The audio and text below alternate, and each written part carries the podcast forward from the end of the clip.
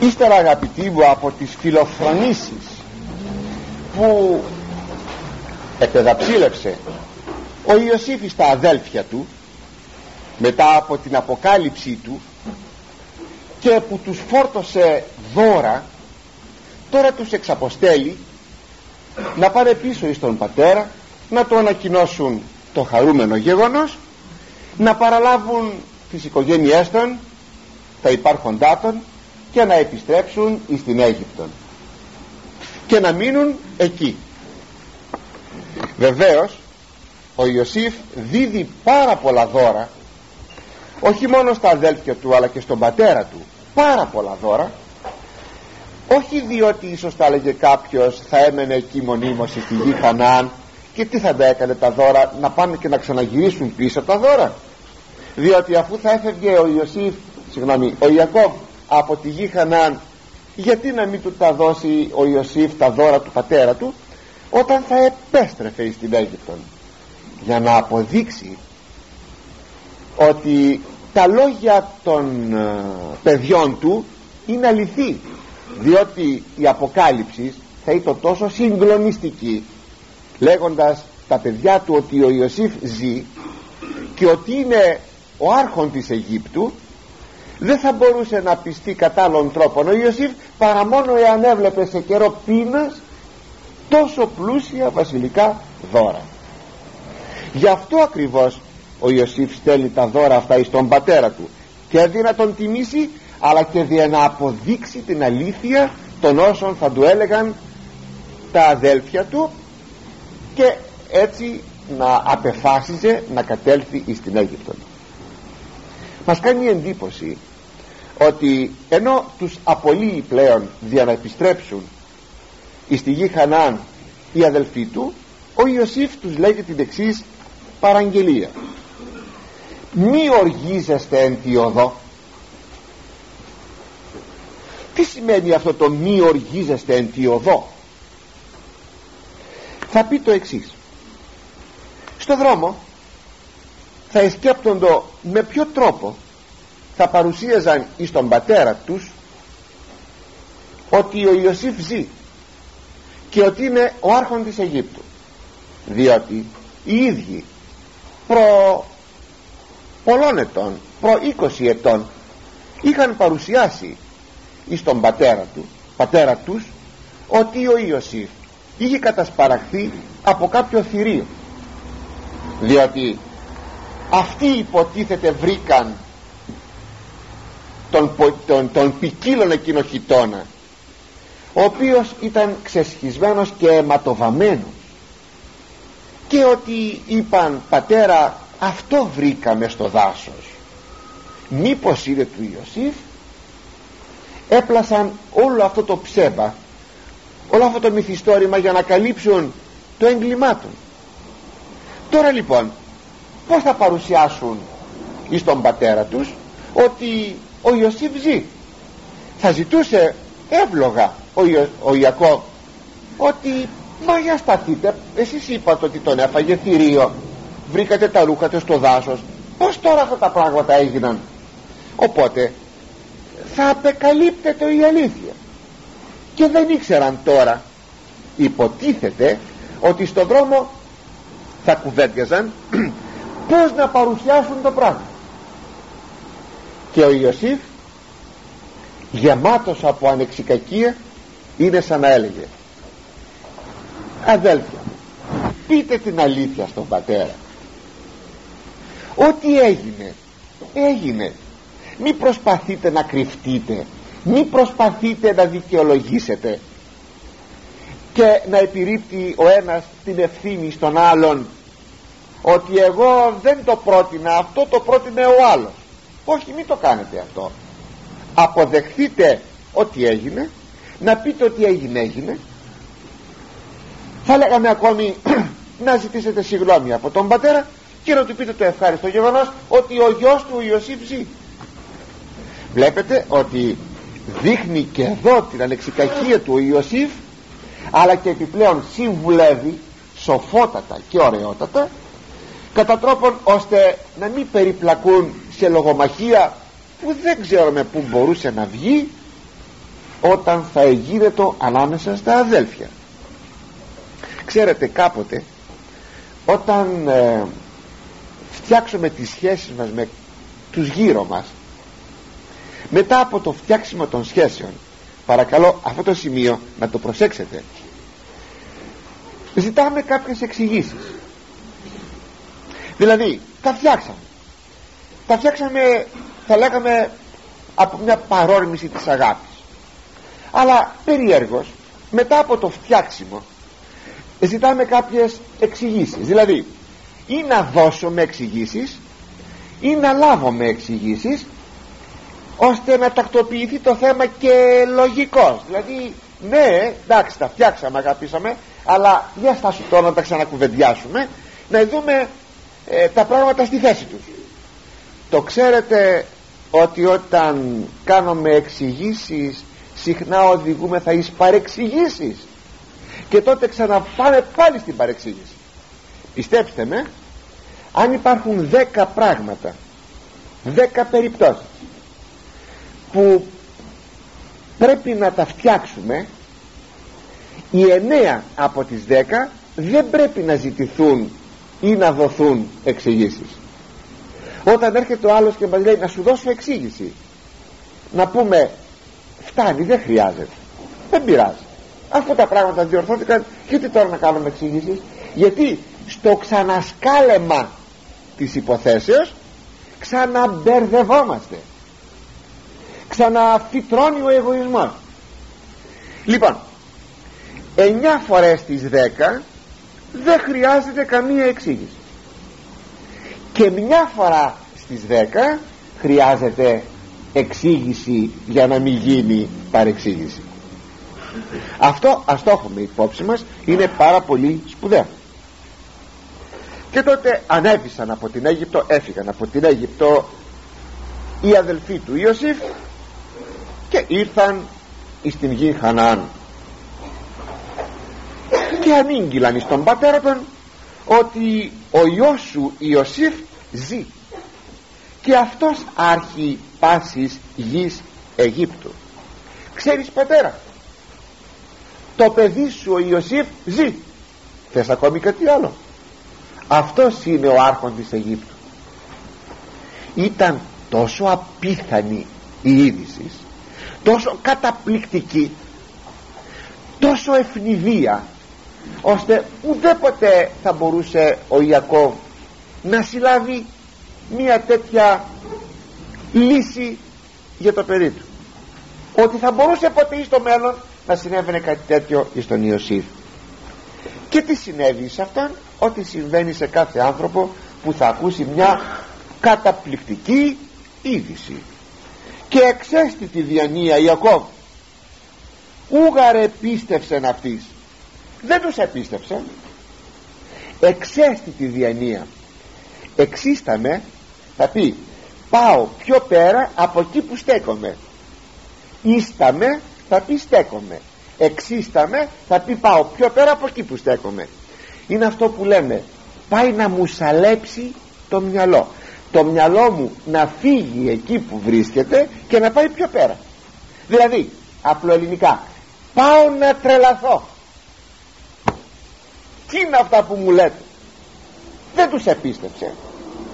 Είναι δυνατόν ο Ιωσήφ να ζει πολύ δε παραπάνω να είναι ο βασιλεύς της Αιγύπτου; Αδιανόητο και όμως και όμως όταν άρχισαν να του λέγουν τα καθέκαστα και προπαντός όταν είδε τα αμάξια και τα δώρα που του έστειλε ο Ιωσήφ τότε άρχισε να πιστεύει. Ειδών δε τα σαμάξας. Ας απέστειλεν γεμάτη τα αμάξια γεμάτα από τρόφιμα από δώρα. Αμάξια ε. Τότε ε, ας απέστειλε ο Ιωσήφ ώστε αναλαβήν αυτόν. Αν, ανεζωπήρισε το πνεύμα Ιακώβ του πατρός αυτόν. Ανέθαλε το πνεύμα του. Ζωογονήθηκε το πνεύμα του όταν είδε ότι ήταν αλήθεια. Και μέσα στην υπερβολική χαρά αν μπορούμε να την πιάσουμε αυτή τη χαρά του Ιακώβ για σκεφτείτε.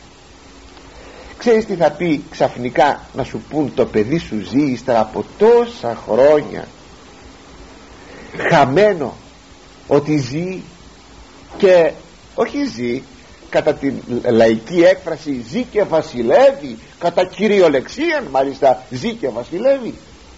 Για σκεφτείτε συγκλονιστική είδηση τότε λέγει ο Ιακώβ Μέγα μη εστίν η έτη Ιωσήφ ο Υιός μου ζει. Για μένα είναι πολύ μεγάλο πράγμα εάν το παιδί μου ζει. Πορευθείς όψω με αυτόν πρώτου αποθανήν με θα πάω να τον δω πριν πεθάνω. Αλήθεια πολλές φορές ο Θεός αφήνει να θλίβεται η καρδιά μας. Να θλίβεται με διάφορα περιστατικά που υπάρχουν ή μέσα στην οικογένειά μας ή στο περιβάλλον μας.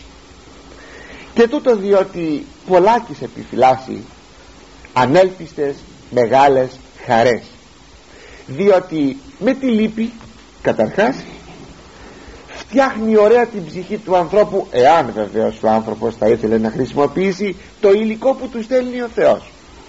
Μην το ξεχνούμε αυτό. Και δεύτερον έρχεται ανέλπιστη η χαρά εκεί που δεν την περιμένουμε σε ανύποπτο χρόνο για να γεμίσει πάλι η ψυχή μας. Αυτό πάρα πολλές φορές αγαπητοί μου συμβαίνει. Περνάμε μία δοκιμασία η οποία εγγίζει αυτά τα κόκαλά μας. Και όμως μετά βλέπουμε να έρχεται μια πολύ μεγάλη χαρά. Γι' αυτό ας λέμε πάντα δόξα τω Θεώ. Αλλά ο, ο Ιακώβ πως θα κατέβει στην Αίγυπτο; Καλά το παιδί του είναι ο άρχον της Αιγύπτου αυτός όμως μπορεί να κατέβει. Είναι θεμελιώδης η εντολή του Θεού. Όταν είπε στον παππού του τον Αβραάμ πάρε τα υπάρχοντά σου και σήκω φύγε και έλα στη γη εκείνη που θα σου δείξω. Εκεί θα μείνεις και δεν θα φύγεις ποτέ αυτή την εντολή την πήρε ο Αβραάμ. Μένει στον Ισάκ. Έρχεται στον Ιακώ να φύγει από τη γη Χαναάν.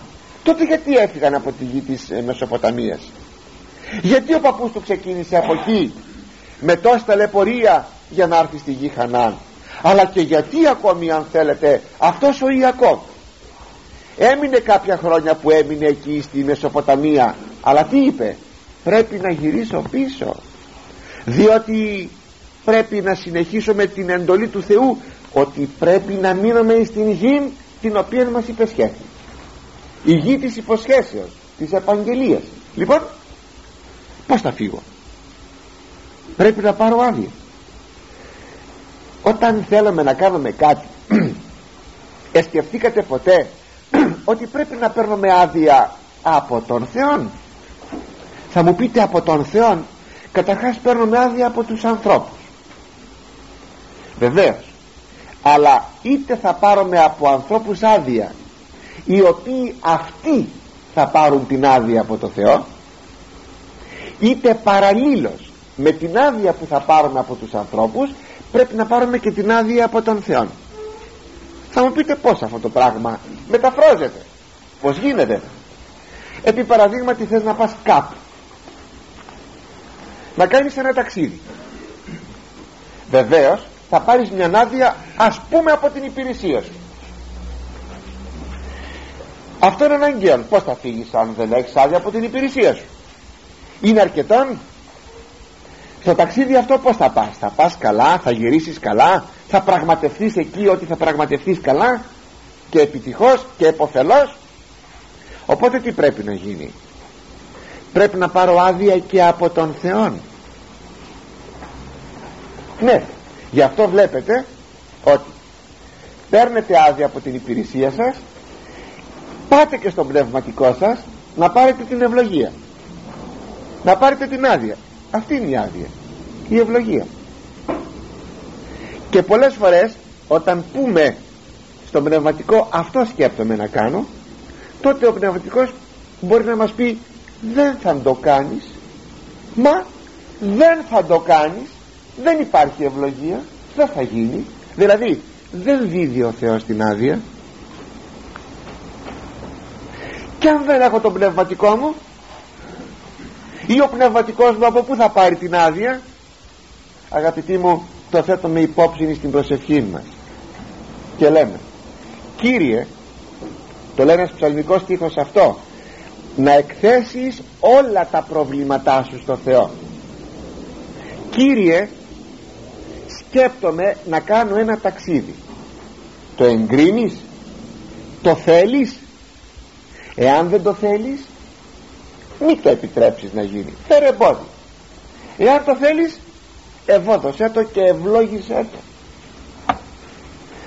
Ο Αβραάμ κάποτε όταν έπεσε πείνα 200 χρόνια πριν από το περιστατικό το οποίο διηγούμεθα τώρα ο Αβραάμ τι έκανε; Κατέβηκε στην Αίγυπτον. Επήρε άδεια από το Θεό. Δεν επήρε άδεια.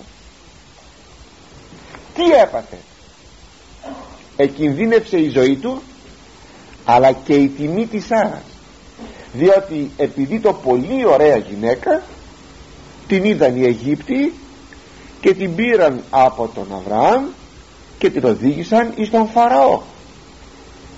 Και επενέβη ο Θεός εις τον Φαραώ τη νύχτα και του λέγει δώσε πίσω τη γυναίκα του Αβραάμ του πλησίον σου γιατί θα σε θανατώσω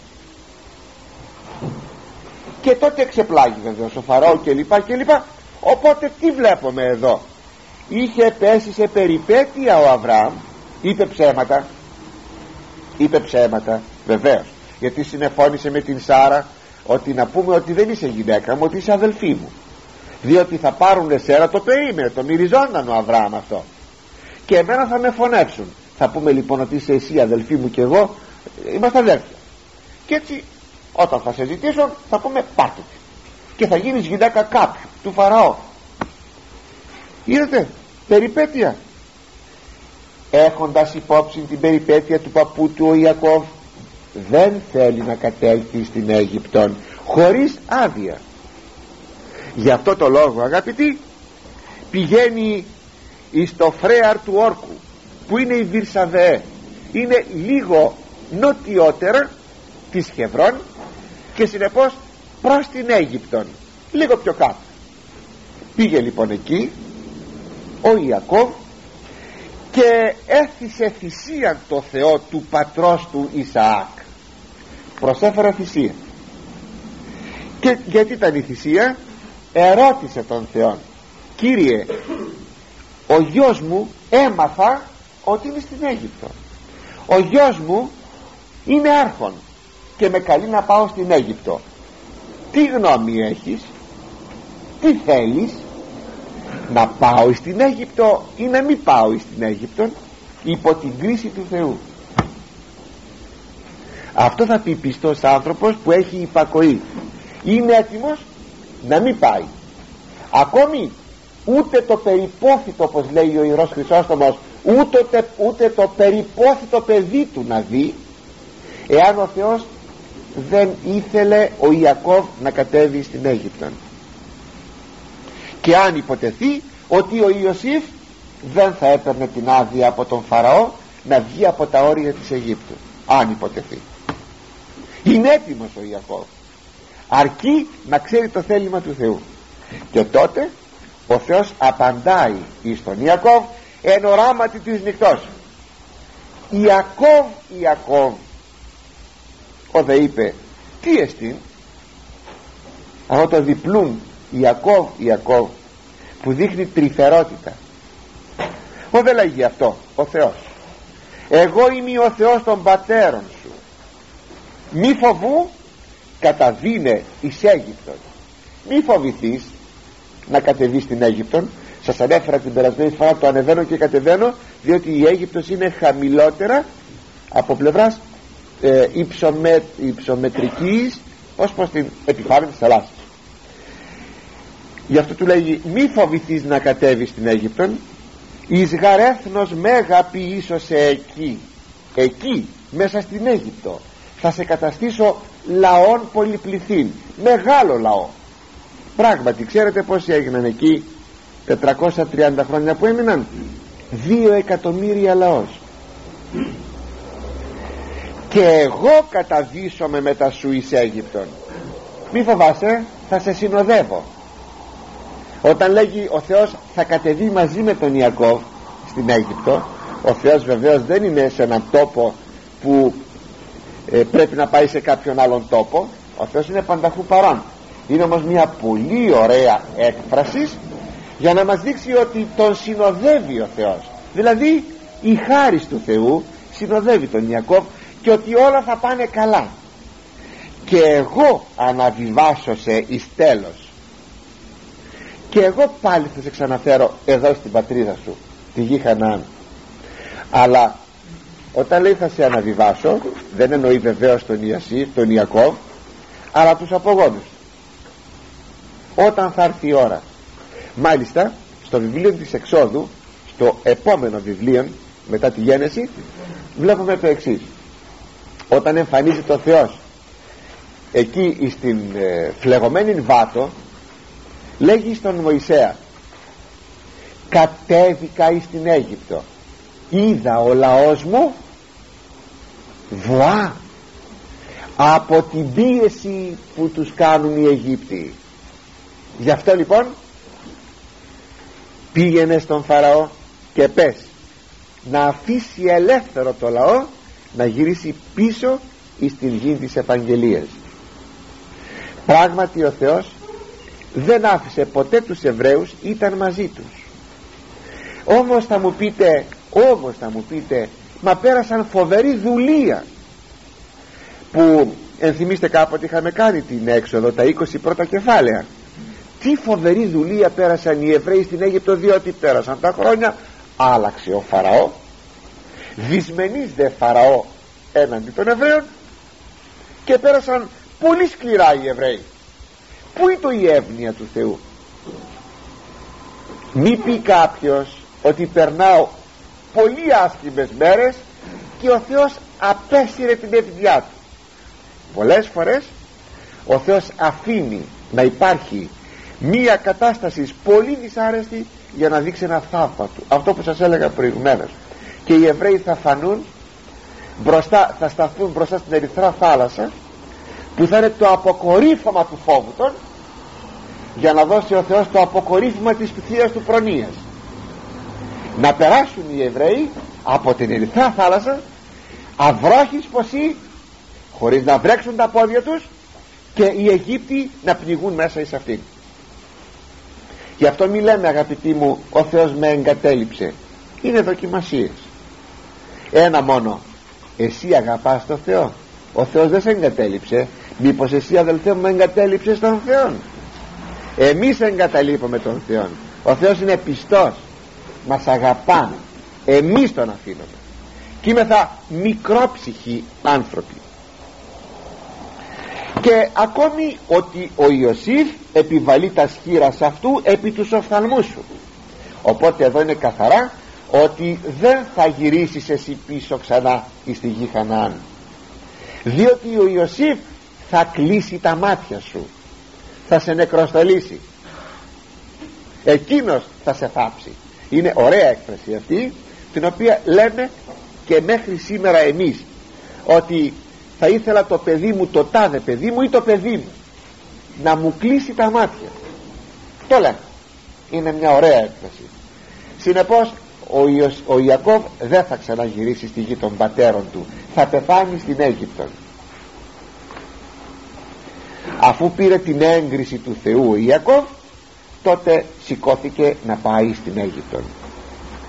Τότε ξεσήκωσαν όλη την κινητή τους περιουσία φόρτασαν τα αμάξια τα υποζυγιά τους όλους τους οικογενείς γυναίκες, παιδιά, εγγόνια, παραεγγόνια ε, που τα πάντα. Και ξεκινούν για την Αίγυπτο. Βεβαίως ή και ή των ιών αυτού με αυτού θυγατέρες και θυγατέρες των θυγατέρων αυτού και παν το σπέρμα αυτού ήγαγε εις Αίγυπτον. Πόσοι ήσαν όλοι αυτοί; Εδώ έχει έναν κατάλογο ονομάτων των οποίων βεβαίως για λόγους συντομίας δεν θα αναφέρομαι και οι οποίοι ήσαν αριθμός 66 η οικογένεια του Ιακώβ χωρίς τα κορίτσια τις γυναίκες πλην της Λίας και της Δίνας που μπήκαν στον αριθμό. Αλλά σε μια παρακάτω αναφορά του αριθμού μας λέει ότι ήσαν 75 διότι προσετέθησαν και ο Ιωσήφ και τα παιδιά του. Συνεπώς όλες οι ψυχές που κατέβηκαν στην Αίγυπτο ήσαν 75 σημειώσατε όμως ότι αυτή είναι η στενή οικογένεια του Ιακώβ μόνον οι άνδρες αλλά οι οικογενείς υπολογίζονται ότι πρέπει να ήσαν κάπου χίλιοι άνθρωποι. Άρα λοιπόν κατέβηκαν κάπου χίλιοι άνθρωποι στην Αίγυπτο. Χίλιοι τόσοι άνθρωποι κατέβηκαν.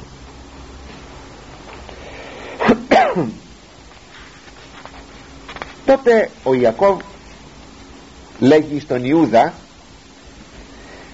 να προπορεύεσαι εσύ ώστε να ειδοποιήσεις τον Ιωσήφ ότι ερχόμαστε. Ερωτούν οι πατέρες γιατί έστειλε τον Ιούδα διότι αγαπητοί μου ο Ιακώβ είχε δυσαρεστηθεί με τον Ρουβίν ο οποίος στάθηκε αιμομίκτης ενθυμίστε την περίπτωση. Με τον Σιμεών και τον Λεβί τον δεύτερο και τον τρίτο είχε δυσαρεστηθεί διότι είχαν φωνεύσει τους άνδρας της πόλεως Σιχέμ για να εκδικηθούν των βιασμών της αδελφής των της Δίνας. Το ωραίο είναι ότι όταν ο Ιακώβ ετοιμάζεται να πεθάνει θα δούμε πρώτα ο Θεός την ερχομένη φορά και θα δώσει την ευλογία του στα παιδιά του θα προφητεύσει όχι δια τα πρόσωπά τους αλλά δια τους απογόνους των στην κάθε φυλή που είναι 12 φυλές του Ισραήλ. Εκεί θα γίνει η υπόμνηση των αμαρτημάτων αυτών και δια των Ρουβίν και δια των Σιμεών και των Λεβί. Συνεπώς ο Ιούδας τέλεται διότι αυτός δεν είχε δυσαρεστήσει τον πατέρα του ο τόπος της συναντήσεως ήταν η πόλης των ηρώων. Εις γην Ραμεσί αλλά ταυτοχρόνως και ο Ιωσήφ έζευξε τα άρματά του και ανέβηκε για να συναντήσει τον πατέρα του τον Ισραήλ. Και όταν έγινε η συνάντηση εκεί στην πόλη των Ηρώων οφθής αυτό όταν είδε ο Ιωσήφ τον πατέρα του τον Ιακώβ επέπεσαν επί των τράχυλων αυτού και έκλαψεν κλαθμό πίονι να είμεθα από μία γωνιά να βλέπουμε τη συνάντηση του Ιωσήφ και του Ιακώβ. Πως πρέπει να είναι το εκείνη η συνάντηση; Με λίγα λόγια με λιτότητα αλλά και με μια δύναμη ο ιερός συγγραφέας μας λέγει ότι επέπεσαν επί των τράχυλων αυτού. Το επιπίπτω σημαίνει όχι πίπτω αλλά παίρνω ορμή με ορμή πίπτω επιπίπτω. Έπεσε με ορμή ο Ιωσήφ επάνω εις τον πατέρα του εις τον τράχυλων και τι έκανε; Εκεί άρχισε να τον φιλεί. Και επιπλέον έκλαψε με πλούσιο κλαθμό με πλούσιο κλάμα.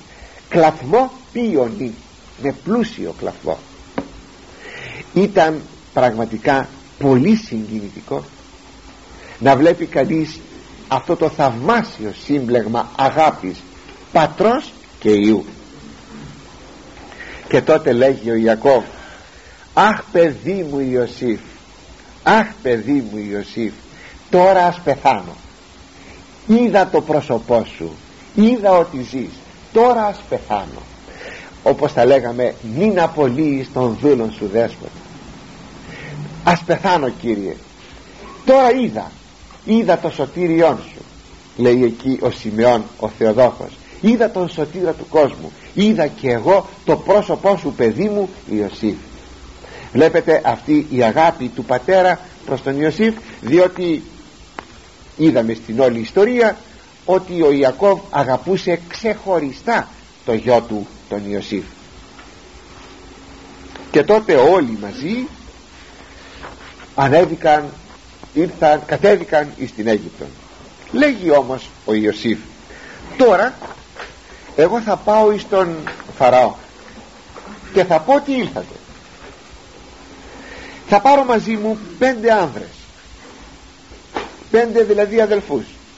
Όχι τους ένδεκα ούτε τον πατέρα. Πέντε. Και θα ανεβώ για να υπό εις τον Φαραώ ότι ήλθατε και θα σας παρουσιάσω εσάς τους πέντε ως αντιπροσωπεία των υπολείπων δια να του θέσετε υπόψη την παρουσία σας και ακόμη όταν θα σας ερωτήσει ποιοι είσαστε, τι κάνετε, τι δουλειά κάνετε θα πείτε είμαι θα κτηνοτρόφοι είμαι θα ποιμένες. Η δουλειά μας είναι από τους προγόνους μας. Εμείς την κάναμε τη δουλειά αυτή από μικρά παιδιά αλλά κτηνοτρόφος ήταν και ο πατέρας μας και ο παππούς μας και οι πρόγονοί μας. Γιατί ακριβώς τους είπε ο Ιωσήφ ότι αυτό θα πείτε στο Φαραώ; Για να τους δώσει περιοχή. Να τους δώσει γη έκταση ώστε εκεί να οδηγηθούν και ταυτοχρόνως. Να μην είναι μέσα στα πόδια των Αιγυπτίων. Σε κάποιο μέρος πλούσιο λιβάδι ενδεχομένως ώστε εκεί να μείνουν τροποντινά να αναπτυχθούν να απομονωθούν και καιρό το δέοντι όταν ο Θεός θα έκρινε λαός πια όριμος θα ξεκινούσε από την Αίγυπτο για να επιστρέψει στην γη της Επαγγελίας. Γιατί όμως διάλεξε μόνο πέντε όχι τέσσερις όχι έξι; Ο αριθμός πέντε ή το ιερός στους Αιγυπτίους όπως καθημάς είναι ο αριθμός τρία ή ο αριθμός εννέα ή ο αριθμός σαράντα. Έτσι ο αριθμός πέντε ή το ιερός στους Αιγυπτίους και ήθελε ο Ιωσήφ πανέξυπνος άνθρωπος ε, θεόπνευτος άνθρωπος να παρουσιάσει τα αδέλφια του σύμφωνα με ένα ιερό σύμβολο των Αιγυπτίων. Με τον τρόπο αυτόν δημιουργούσε μία υποβολή. Δηλαδή ε, δημιουργούσε μία κατάσταση ευ, ευμενή στην ψυχή του, του Φαραώ θα μου πείτε αυτό είχε σημασία πάρα πολύ σημασία. Εάν επί παραδείγματι παρουσιαστούμε μας παρουσιαστούν μπροστά μας άνθρωποι οι οποίοι να έχουν χριστιανικά σύμβολα αυτό δεν θα μας δημιουργήσει μία αγαθή εντύπωση. Οπωσδήποτε. Έτσι λοιπόν και ο Ιωσήφ έκρινε να είναι ο αριθμός 5 να δημιουργήσει μια αγαθή εντύπωση στον Φαραώ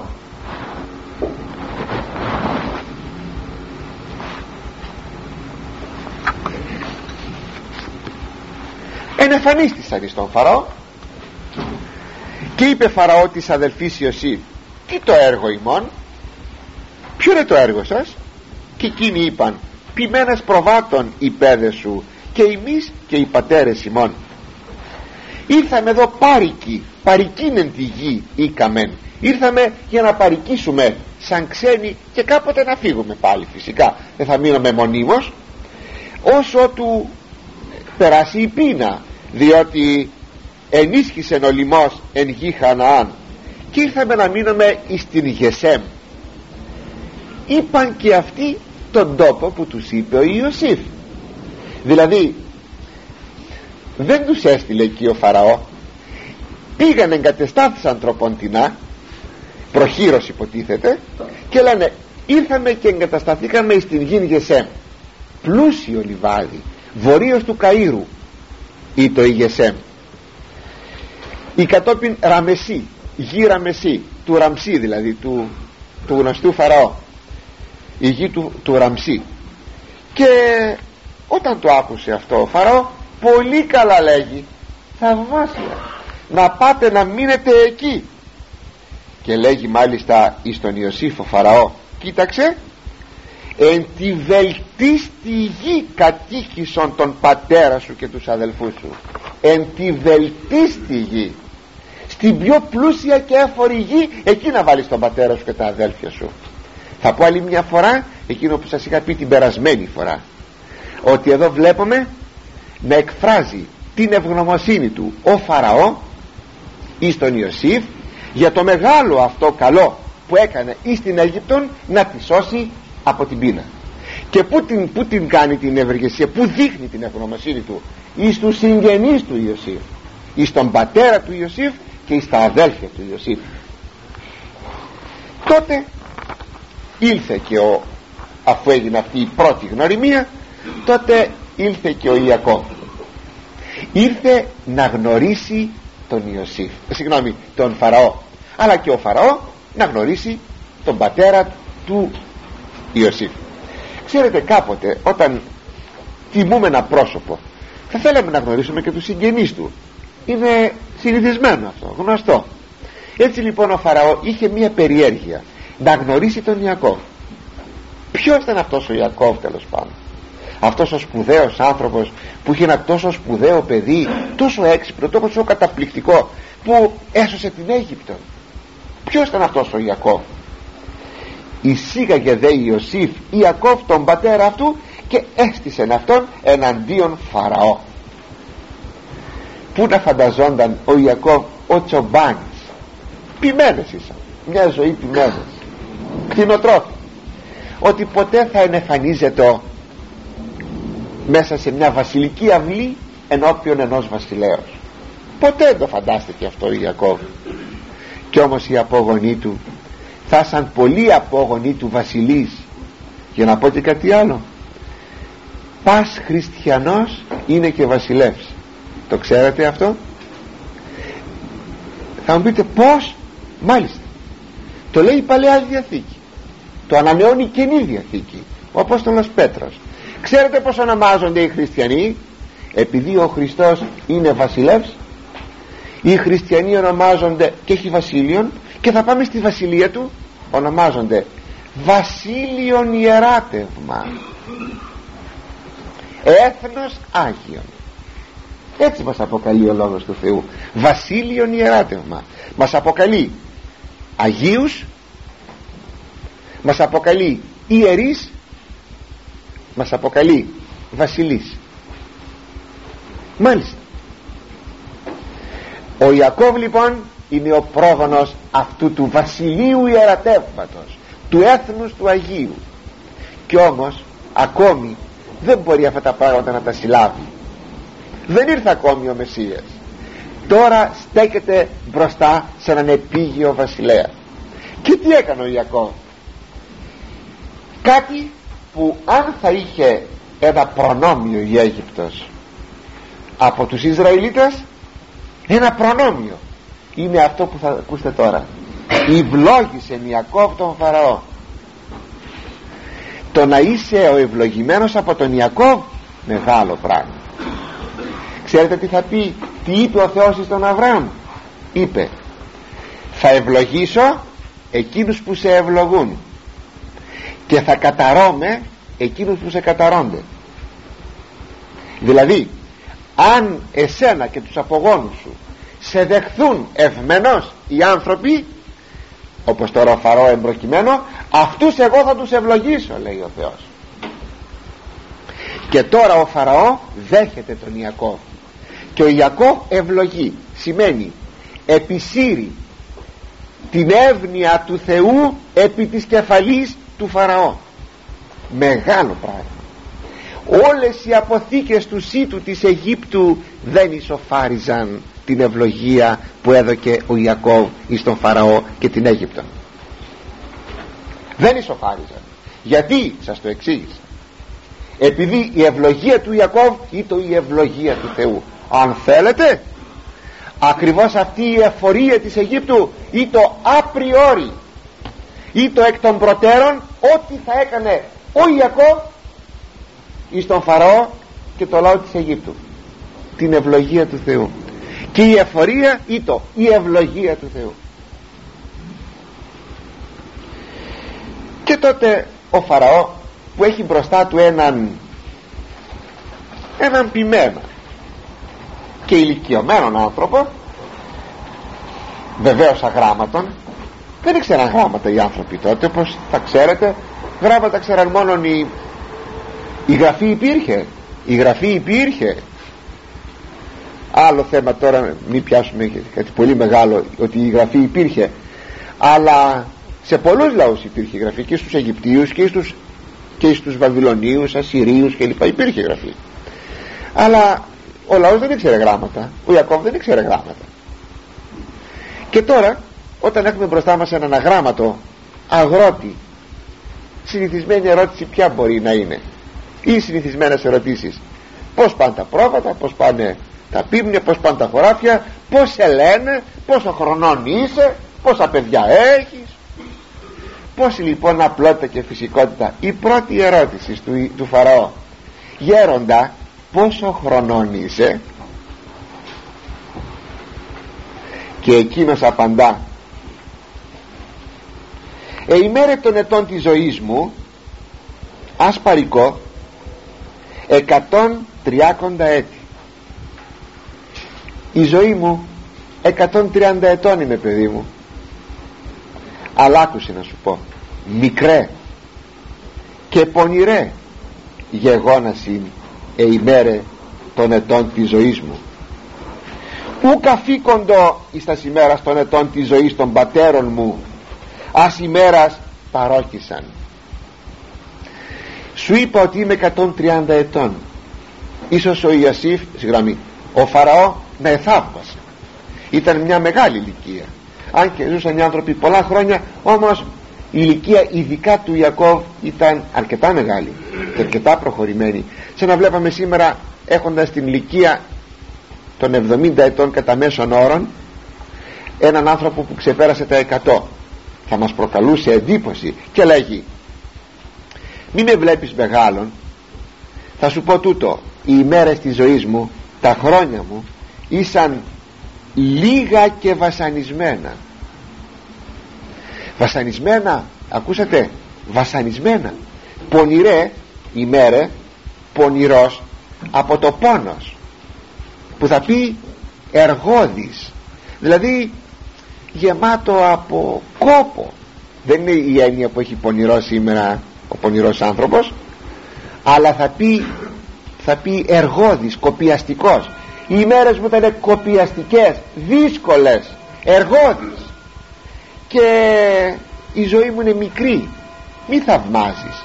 Γιατί αν πρέπει να συγκρίνω τη ζωή μου με τη ζωή των προγόνων μου πρώτα πρώτα με του Ισάκ του πατέρα του που έζησε 180 χρόνια. Αλλά δεν εννοεί όμως ούτε τον Ισάκ ούτε τον, Ιβρά, τον Αβραάμ. Εννοεί τους πιο πίσω τους δικαίους της Παλαιάς Διαθήκης που ζούσαν μερικές εκατοντάδες χρόνια η ζωή η δική μου είναι πολύ πολύ μικρή. Εδώ βλέπουμε έναν άνθρωπο ο οποίος βλέπει τη ζωή του να είναι πικραμένη. Βεβαίως για σκεφτείτε. Ο, Ιος, ο Ιακώβ δυσαρεστείται με τον Ισάφ. Δραπετεύει από το σπίτι του. 20 χρόνια μένει κοντά στο θείο του το Λάβαν επέρασε πολύ δύσκολες ημέρες εκεί στο Λάβαν γυρίζει πίσω. Να αντιμετωπίσει ποιος ξέρει ίσως τη μανία του Ισάφ. Ευτυχώς όμως. Μετά κάνει παιδιά. Τα παιδιά του τον γεμίζουν πίκρα και δηλητήριο. Ο μεγάλος έκανε εκείνη την άσχημη αμαρτία τη βρώμικη. Τα άλλα του δυο παιδιά πήγαν και σκοτώσαν τους ανθρώπους μιας πόλεως. Κατόπιν χάνει τον Ιωσήφ που τον πουλήσαν τα άλλα του τα παιδιά. Πέρασε δύσκολες μέρες πικρές μέρες στενάχωρες μέρες. Γι' αυτό λέγει η ζωή μου είναι μικρή και βασανισμένη και ξαναευλόγησε ο Ιακώβ τον Φαραώ και εξήλθε βγήκε από το παλάτι. Και τότε κατοίκησαν εις την γη Ραμεσή που είναι η γη Γεσέμ πλουσιοτάτη. Διότι έτσι προσέταξε Φαραώ έτσι διέταξε ο Φαραώ να πάνε να μείνουν στην βελτίστην γη και τότε ο Ιακώβ συγγνώμη, ο Ιωσήφ αγαπητοί μου εσύ το μέτρη το πατρί αυτού και της αδελφής και παντί το οίκο του πατρός αυτού σύ τον κατά σώμα. Δηλαδή κατά κεφαλήν το σιτομέτριο. Δηλαδή μερίδα της χρονιάς πόσο είναι κατά κεφαλή πόσο; 100-500 κιλά σιτάρι. Πάρτε λοιπόν να φάτε. Πλούτος. Όπως είπε ο, ο Ιωσήφ στον πατέρα του παρήγγειλε και το είχε πει ο Φαραώ αυτό να έρθουν εδώ οι δικοί σου να φάνε των μυελών της Αιγύπτου. Το μεδούλι το μυαλό δηλαδή την αφρόκρεμα η πείνα όμως ενίσχυε. Προσέξτε παρακαλώ εδώ τώρα να δείτε να δείτε ένα μεγαλειώδες σχέδιο του Ιωσήφ που το είχαμε αρχίσει μια περασμένη φορά τώρα να το ολοκληρώσουμε. Η πείνα ενίσχυε. Εξέλιπε δε η γη Αιγύπτου και η γη Χανάν από του λιμού είχαν εξαντληθεί και η Αίγυπτος και η γη Χανάν. Ο Ιωσήφ πουλάει σιτάρι πουλάει πουλάει σιτάρι και μαζεύει λεφτά. Αργύρια μάζεψε όλο το αργύριον της Αιγύπτου και όλο το αργύριον της γης Χαναάν. Σε βαθμό που δεν είχαν οι άνθρωποι πλέον άλλο να πληρώσουν. Συγκέντρωσης όλων των χρημάτων. Ξέρετε κάποια, κάποια κυβέρνηση αν ήθελε να μαζέψει όλα τα χρήματα ε, να μαζέψει Φερρυπίνη η Αγγλία τις λίρες που έχει σκορπίσει από εδώ και από εκεί. Πέστε μου μπορεί να τις μαζέψει; Είναι χρυσός. Να μην πάρουμε τα χαρτονομίσματα τα οποία αντιπροσωπεύονται από κατατεθειμένων χρυσών στην τράπεζα και αυτό είναι εύκολο να γίνει ε; αλλά να πάρουμε την περίπτωση που ο Άργυρος και ο Χρυσός είναι στα χέρια των, ε, των ιδιωτών. Μάζεψε αν μπορείς βγάζει αύριο η κυβέρνηση μία εντολή να παραδοθεί ο Χρυσός που είναι στα χέρια των, των ιδιωτών. Ποιος θα παραδώσει; Ποιος; Ήρθε η πείνα που σφίγγει τα λουριά και τότε παραδίδει κανείς των χρυσών και των άργυρων λοιπόν ο Ιωσήφ συνεκέντρωσε όλων των άργυρων της Αιγύπτου και της ε, γη Χανάν και όλο αυτό η σύνεγγεν Ιωσήφ παν το αργύριον εις τον οίκον Φαραώ. Στα θησαυροφυλάκια του Φαραώ. Παρακολουθήστε σύστημα κοινωνικών τώρα εδώ. Και βρισκόμεθα παρακαλώ στον 18ο αιώνα π.Χ. 4.000 χρόνια πίσω. Εξυντλήθη όμως και το αργύριον.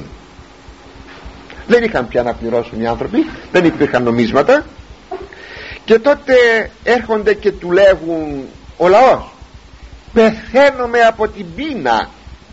Δώσ' μας ψωμί δώσ' μας τάρι και λέγει ο Ιωσήφ χρήματα δεν έχετε. Φέρτε μου τα κτίνη σας τα ζώα σας και θα σας δώσω άρτους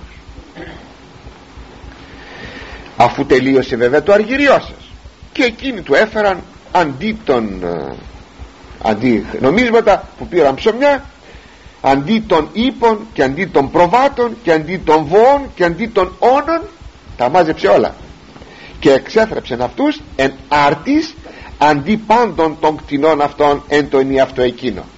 Μάζεψε λοιπόν και όλα τα ζώα. Και τα έτρεφε από τις αποθήκες τις δικές του.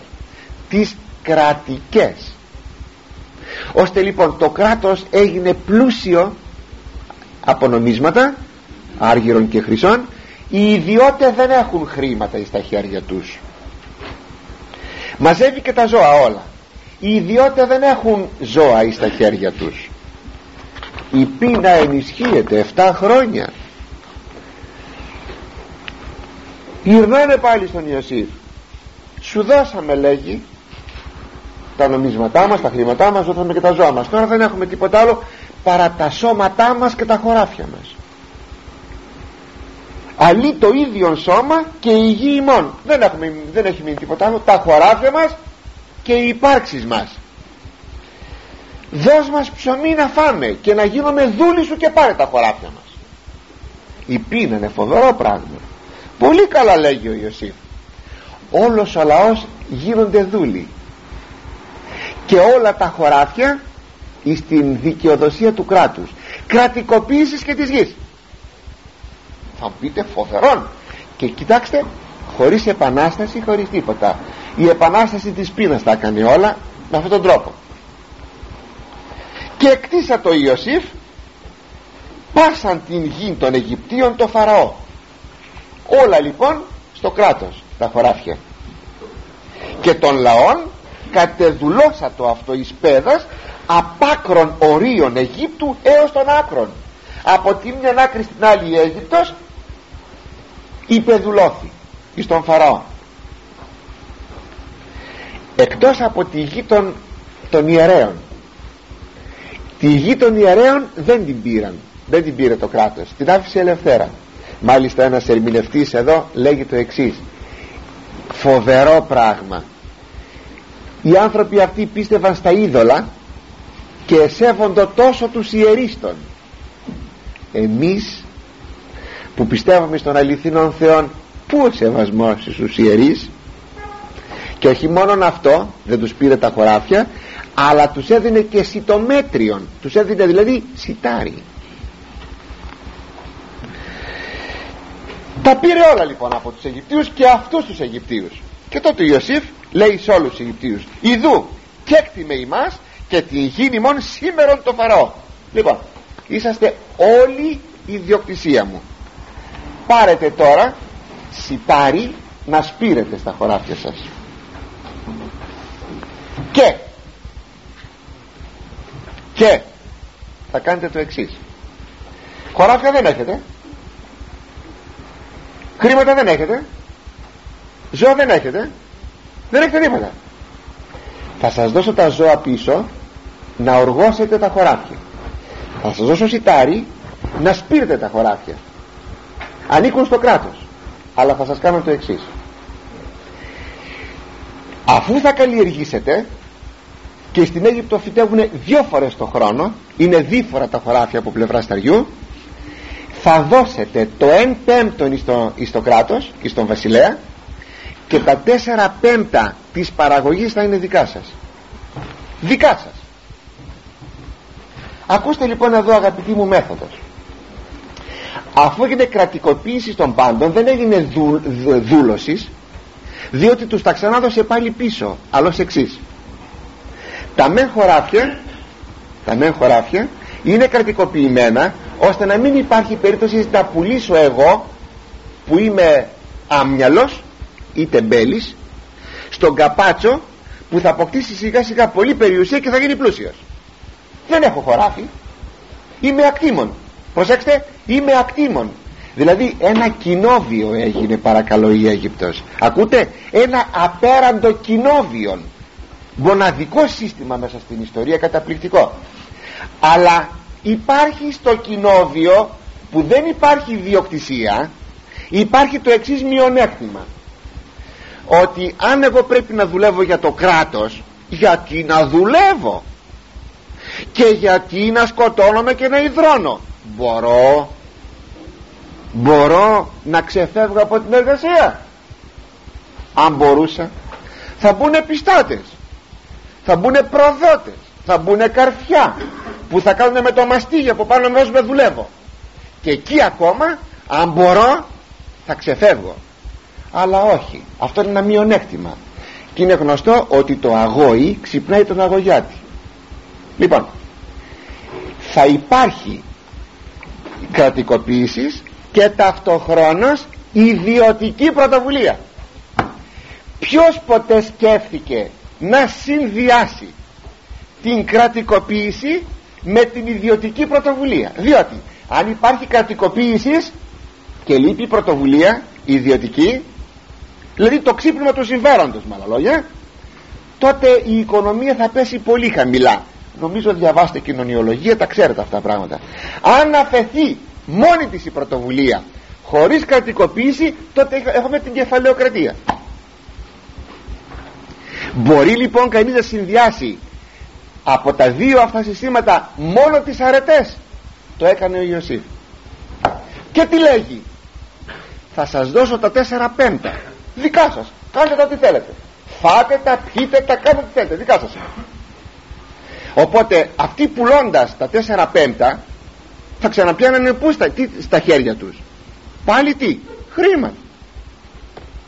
Άρα ξαναπαίρνουν πάλι πίσω τα χρήματα όχι τη γη τους όμως. Το κράτος δεν ταυτοχρόνως είναι πάρα πολύ πλούσιο. Και το εμπέμπτον ανήκει στο κράτος. Και με τη μέθοδο αυτή αν την κρίνετε είναι πραγματικά πολύ σπουδαία. Ξέρετε τι είπαν οι Αιγύπτιοι; Όχι εκείνο το οποίο λένε συνήθως οι λαοί κάτω από ένα κοινωνικό σύστημα που στενάζουν. Το οποιοδήποτε. Σε όλα τα κοινωνικά συστήματα οι άνθρωποι λίγο πολύ στενάζουν. Ξέρετε τι είπαν οι Αιγύπτιοι; Και είπαν οι Αιγύπτιοι σέσοκας ημάς μας έσωσες. Εύρωμεν χάριν εναντίον του Κυρίου ημών και εσώμεθα πέδες στο Φαραώ σέσοκας ημάς μας έχει σώσει. Είναι καταπληκτικό αυτός αγαπητοί μου ήταν ο Ιωσήφ. Μάλιστα. Και τότε ο Ιωσήφ πριν ξεκινήσει για όλα αυτά να δώσει εισιτάρι για σπορά να δώσει τα ζώα για να αργώσουν κλπ έκανε νόμο. Η νομοθεσία τώρα. Αφού τα μάζεψε όλα θα τους τα δώσει πίσω με νομοθεσία. Και έθετο αυτής Ιωσήφ εις πρόσταγμα έως της ημέρας ταύτης πότε ποια ταύτης που γράφει, γράφεται το βιβλίο αυτό ύστερα από 500 χρόνια. Και τι ότι επί γης Αιγύπτου το Φαραώ αποπεμπτούν χωρίς της γης των ιερέων μόνον ουκίν το Φαραώ. Ότι το εμπέμπτον από τα εισοδήματα της κρατικής παραγωγής θα ανήκει στο κράτος. Ή καλύτερα θα λέγαμε της ιδιωτικής τώρα παραγωγής της ιδιωτικής το εμπέμπτον θα ανήκει στο κράτος. Αλλά επειδή έσπερνα σιτάρι δυο φορές το χρόνο συνεπώς είχαν οκτώ δέκατα αυτοί και δύο δέκατα ήταν στο κράτος. Ήτι το 20% μα μου φαίνεται πως το 20% είναι μια φορολογία συνήθις παντού. Το 20% η φορολογία. Αυτό είναι όλο. Μπορούσαν να μην είναι ευχαριστημένοι οι Αιγύπτιοι και το σπουδαίο ότι γλίτωσαν και από τα 7 χρόνια εκείνα τα φοβερά της πείνας. Και λέγει ότι αυτή, αυτός ο νόμος έμεινε μέχρι τότε που εγγράφεται το βιβλίο της Γενέσεως ύστερα από 500 χρόνια. Και αγαπητοί μου ο Ιακώβ με τα παιδιά του και τους οικογενείς του κατοίκησαν, κατόκισαν στην Γεσέμ και εκληρονόμησαν επ' αυτής το εκληρονόμησαν ξέρετε τι σημαίνει; Σημαίνει ότι πάλι για αυτούς τουλάχιστον δεν ξέρουμε υπήρξε ιδιοκτησία. Υπήρξε ιδιοκτησία. Φαίνεται ότι ο Ιωσήφ παρά την κρατικοποίηση άφησε κάποια περιθώρια. Και αυτό ομοίως δείχνει τη σοφία του διότι έβλεπε ότι με αυτά τα περιθώρια μπορούσε να κίνα την πρωτοβουλία. Κατά το το είπα προηγουμένως το αγόη ξυπνάει τον αγωγιάτη. Είναι μια πολύ απλή κουβέντα αυτή αλλά πολύ πολύ σπουδαία. Όποιος δεν τη λαβαίνει υπόψη την κουβέντα αυτή σαν εφαρμογή οικονομικού συστήματος πέφτει έξω. Και ευξήθησαν και πληθύνθησαν σφόδρα. Θα πει ότι ο λαός αυτός άρχισε να πολλαπλασιάζεται οι Εβραίοι ο Ιακώβ δε έζησε όλα όλα ακόμα 17 χρόνια στην Αίγυπτον. Ήτι έφτασε στα 147 του χρόνια. Αλλά ήρθε η ώρα να πεθάνει ο Ιακώβ. Γέρον πλέον πρεσβύτης πλήρης ημερών 147 ετών. Και τότε εκάλεσε το παιδί του τον Ιωσήφ για να αφήσει τις τελευταίες του υποθήκες επειδή ο Ιωσήφ ήταν το πρόσωπο το επίσημο μέσα στην Αίγυπτον. Και τότε του λέγει του Ιωσήφ παιδί μου εάν βρήκα χάρη απέναντί σου υπόθες την χείρα σου υπό των μυρών μου και ποιήσεις επ' εμέ ελεημοσύνη και αλήθεια ήταν ο τρόπος ορκομοσίας της εποχής εκείνης. Ενθυμίστε ο Αβραάμ που έστειλε τον Ελεάζαρ ε, τον έστειλε στην Μεσοποταμία για να βρει νύφη που τον όρκησε. Και εκείνος τι είπε και αν δεν βρω νύφη τότε του λέγει είσαι ελεύθερος από τον όρκο σου τι του είπε φέρε το χέρι σου είπε στον υπηρέτη του τον έμπιστο ο Αβραάμ και βάλ το υπό των μυρών μου το χέρι σου εδώ στον μυρών ήταν ένας τρόπος ορκομοσίας. Όπως σήμερα θα βάζαμε το χέρι εδώ στο στήθος όταν θα κάναμε ορκομοσία ή ακόμη θα το βάζαμε έτσι σε, ε, σε πρόταση όπως συνήθως γίνεται στο στρατό και το καθεξής. Δεν έχει σημασία κάθε λαός, κάθε εποχή είχε έναν τρόπο ορκομοσίας. Έλα να μου ορκιστείς. Ότι θα τηρήσεις αυτό που θα σου πω.